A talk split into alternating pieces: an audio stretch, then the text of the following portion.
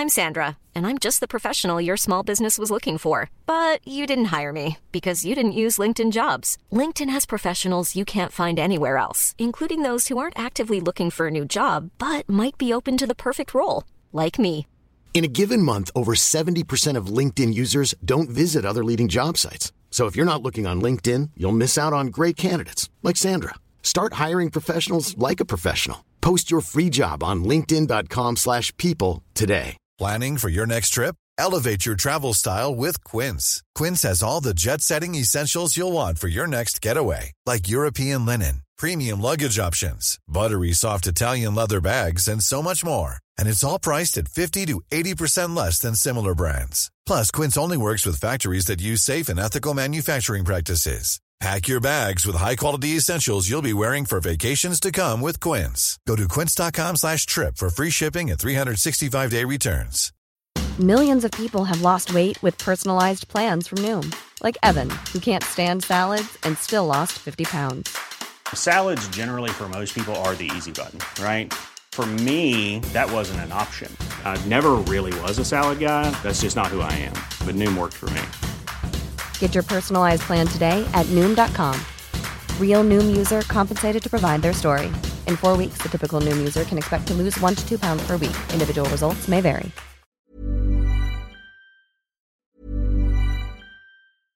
Hiring for your small business? If you're not looking for professionals on LinkedIn, you're looking in the wrong place. That's like looking for your car keys in a fish tank.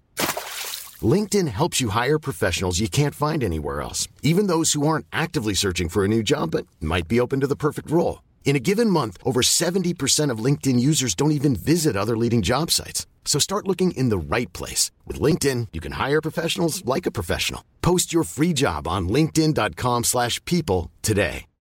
Millions of people have lost weight with personalized plans from Noom, like Evan, who can't stand salads and still lost 50 pounds. Salads, generally, for most people, are the easy button, right? For me, that wasn't an option. I never really was a salad guy. That's just not who I am. But Noom worked for me. Get your personalized plan today at Noom.com. Real Noom user compensated to provide their story. In four weeks, the typical Noom user can expect to lose one to two pounds per week. Individual results may vary.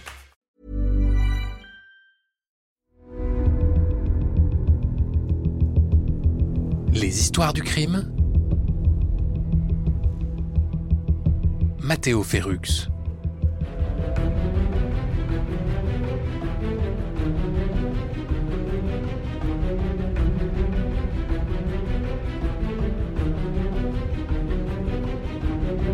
Aujourd'hui, dans les histoires du crime, je vais vous raconter le jour où, en 2002, le président de la République française a failli être assassiné à la vue de tous pendant le traditionnel défilé du 14 juillet par un jeune militant d'extrême droite.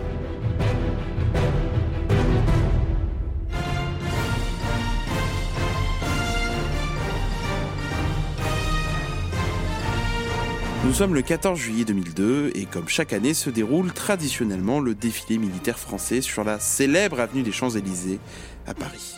Peu avant 10 heures, le président de la République française de l'époque, Jacques Chirac, prend place comme chaque année dans le commande-car blindé, après avoir passé en revue les troupes sur la place de l'Étoile avec le chef d'état-major des armées, Jean-Pierre Kelch. Si vous ne le savez pas, ce trajet sert notamment à permettre au président en fonction de rejoindre la tribune officielle qui se trouve sur la place de la Concorde. Le commande-car s'engage sur l'avenue des Champs-Élysées et Jacques Chirac, comme tout président de la République, salue les spectateurs qui se sont une nouvelle fois déplacés en nombre pour voir le défilé militaire. Et alors que le commande-car remonte la plus belle avenue du monde, un fort bruit de pétard retentit. Le général Jean-Pierre Kelch tourne la tête, un peu perplexe. Jacques Chirac, lui, ne s'est aperçu de rien. Jacques Chirac amorce sa descente sur les Champs-Élysées pour passer ses troupes en revue. Et soudain, c'est deux détonations.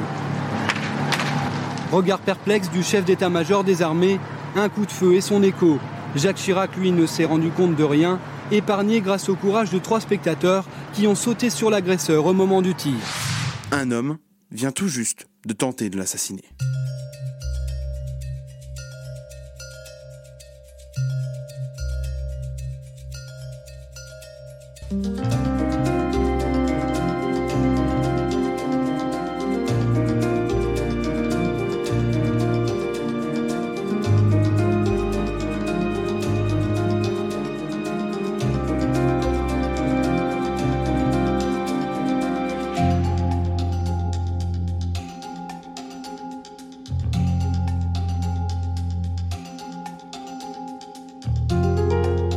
Cet homme, c'est Maxime Brunery jeune homme de 25 ans qui est militant d'extrême droite. Il vient de tenter en vain d'assassiner Jacques Chirac, le président de la République française, avec un 22 long rifle. Et avant de continuer cette histoire, je voudrais revenir sur la vie de Maxime Brunery et pourquoi il en est arrivé là.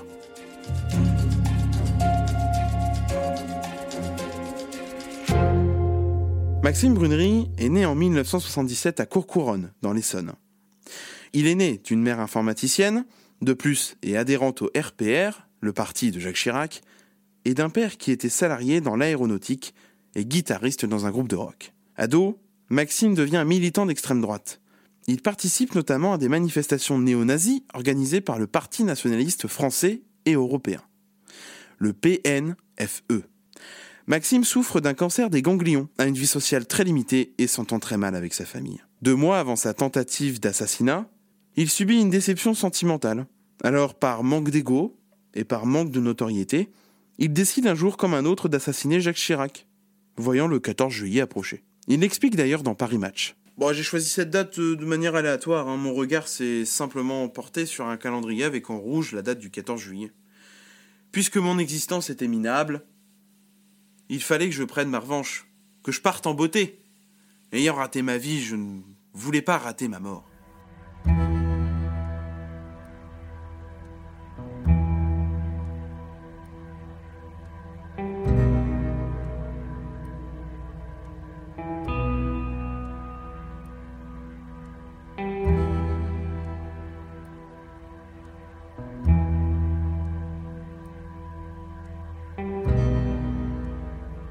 Sais ce que vous vous dites. Comment la police, qui encadrait l'événement, n'a rien vu venir? Aujourd'hui, nous sommes plutôt habitués au plan Vigipirate, qui permettent euh, la prévention et la protection de ce genre d'événement. Mais en 2002, il n'y avait rien de tout cela. Deux semaines avant sa tentative d'assassinat, Maxime Brunery s'achète une carabine, une 22 long rifle, et il commence tranquillement à s'entraîner en forêt sur des bouts de carton. Il se sent prêt. Alors le 14 juillet 2002, vers 6 heures du matin, Maxime Brunery sort de son lit. Il raconte à Europe 1 son réveil. cette nuit-là, j'avais dormi normalement, j'étais dans un état second, convaincu que je vais mourir dans quelques heures. Alors, après une douche, il quitte le domicile familial de Courcouronne, au petit matin, avec une arme achetée quelques semaines avant rangé dans l'étui à guitare de son père. Et bien sûr, une guitare ne fait pas la même taille qu'une 22 long rifle. Et donc il l'enveloppe, le canon, dans un sac plastique pour le dissimuler.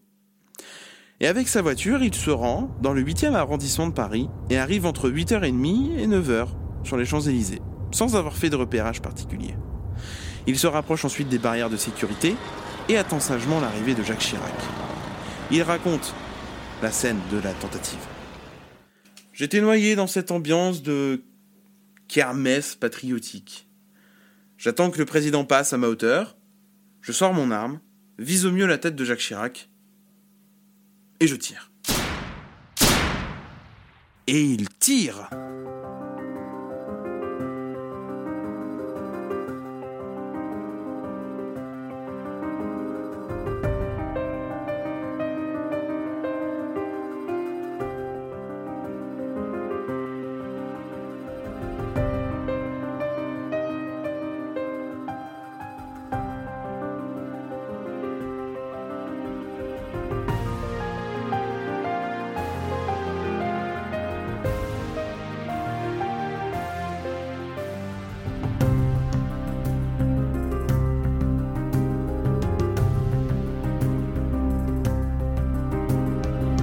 Comme je vous l'ai dit au début de cette histoire, ça ne touche même pas Jacques Chirac. Seul le bruit attire les forces de l'ordre, et la foule se disperse, par peur d'être visé aussi. Et au moment où il se rend compte qu'il a raté sa cible, il recharge sa carabine 22 long rifle et la retourne contre lui.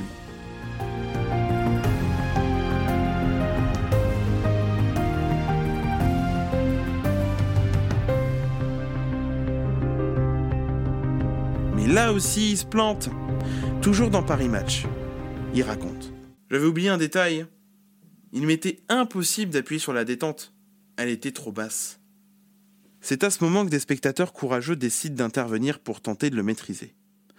Jacques Weber, un infirmier psychiatre alsacien, raconte à la dépêche du midi son intervention. J'ai tiré l'arme contre moi. J'ai tiré l'arme vers moi.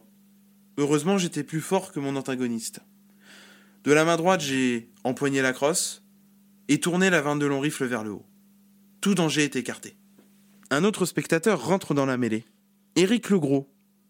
C'est un directeur de foyer à Boulogne-sur-Mer. Il tient Maxime Brunerie et il témoignera lors de son procès, nous en reparlerons tout à l'heure. Maxime Brunerie est par la suite maîtrisé et emmené par la police au 36 quai des Orfèvres et placé en détention provisoire dans l'attente de son procès. Après avoir été déclaré pénalement irresponsable par les experts psychiatriques, Maxime Brunerie est interné. Évidemment, la nouvelle se répand au sommet de l'État. La scène était inévitable. Henri Bintéja, à l'époque chef d'état-major particulier de Jacques Chirac, se rappelle pour France Info ce qui s'est passé. J'étais présent avec Raffarin au pied de la tribune. On nous a appris que quelqu'un avait tiré sur le président et que l'individu avait été arrêté.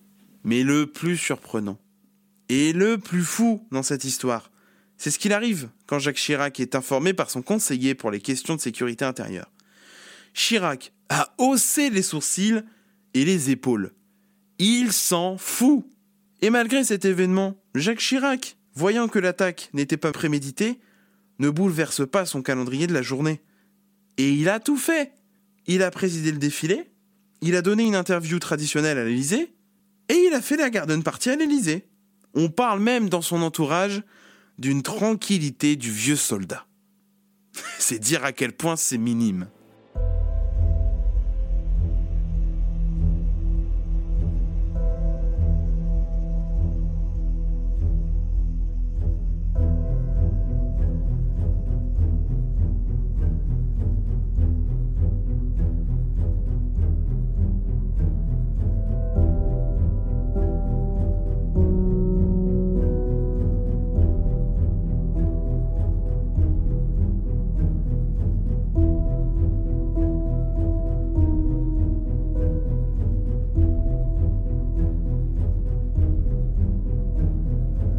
Même si le président ne s'est pas exprimé tout de suite, est-ce qu'il l'a fait plus tard? La réponse est oui. Et il l'a fait dans ses mémoires en 2011, intitulé Le temps présidentiel. En fait, pendant le défilé, il ne s'est aperçu de rien. J'ai tout au plus entendu le bruit d'un pétard, mais sans y prêter attention. Même s'il n'est pas inquiété par ces menaces, ses proches, eux, le sont. Le 14 juillet 2002 révèle de grosses failles de sécurité et une certaine insécurité s'installe auprès de la famille du président, dont son épouse, Bernadette Chirac. Le Monde raconte que celle-ci vit dans la crainte d'un assassinat. En 2011, dans ses mémoires, Jacques Chirac se veut, pourtant lui, plutôt rassurant dans son entourage. L'auteur du coup de feu est le coup d'un jeune militant d'extrême droite à la dérive. Ce n'est pas moi qui ai été visé, mais ce que je représente. Lorsqu'on se sent rejeté par la société, on cherche à atteindre son symbole le plus élevé. Une belle leçon de calme.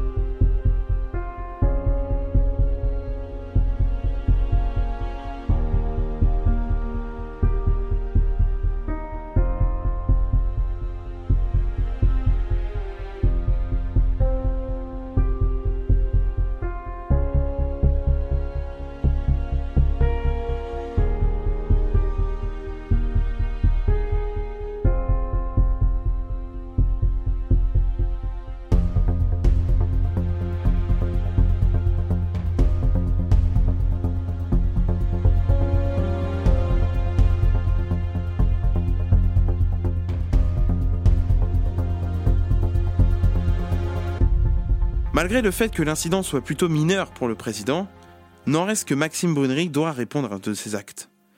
Tenter d'assassiner un président de la République constitue un délit et un crime grave. Le procès de Maxime Brunerie s'ouvre à la cour d'assises de Paris le lundi 6 décembre 2004. L'avocat général Philippe Bilger témoigne à partir du premier jour un intérêt profond pour l'accusé qui a un regard éteint.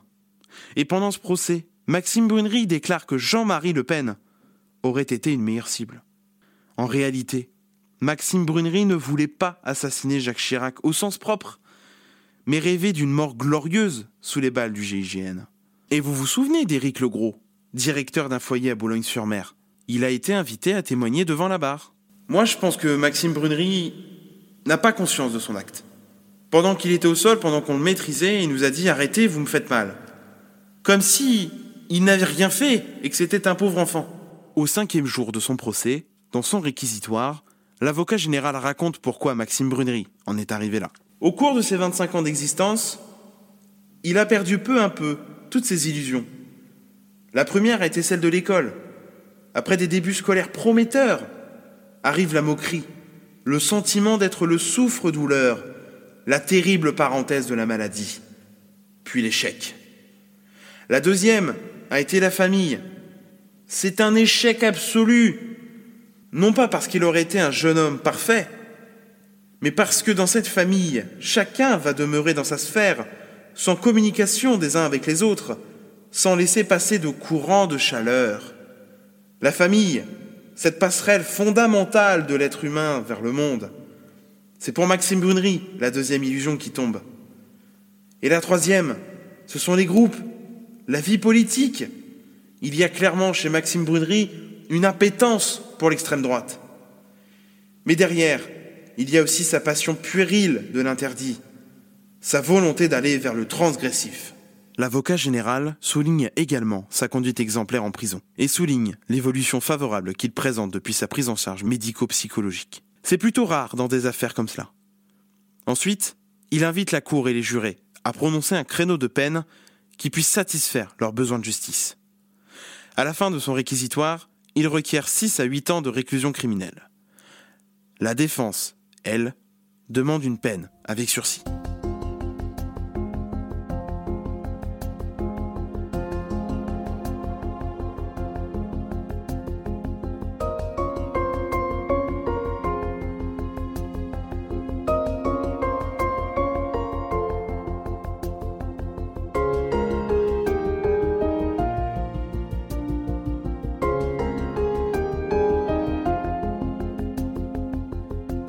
Après un délibéré de quelques heures, Maxime Brunery est condamné à 10 ans de prison. La Cour d'assises de Paris l'estimant tout de même responsable de ses actes sur la foi d'examen psychiatrique. À l'annonce de cette nouvelle, Maxime Brunery déclare J'attendrai, j'attendrai chaque jour au courrier un signe du président, en espérant qu'il me pardonne. Pendant son séjour en prison, il passe un BTS de comptabilité et gestion. Maxime Brunery est libéré le 3 août 2009 du centre de détention de Val-de-Reuil dans l'Eure, à l'issue de sept années de détention. Il travaillera ensuite à la mairie de Courcouronne pendant un an en tant que responsable des ressources humaines et crée son entreprise d'achat-vente de livres anciens et de collection. Comme vous l'auriez pressenti pendant son procès, Maxime Brunery regrette son acte. Sur Europe 1 en septembre 2009, il déclare avoir complètement pété les plombs et a décidé d'aller de l'avant. Dans son autobiographie intitulée Une vie ordinaire, je voulais tuer Jacques Chirac, publiée en 2011, il affirme s'être éloigné de tout militantisme politique. Il a aujourd'hui 44 ans et continue sa vie, en famille, avec derrière lui une longue histoire qu'il souhaite oublier. Écoutez d'autres histoires du crime sur toutes les plateformes et sur graphite.net.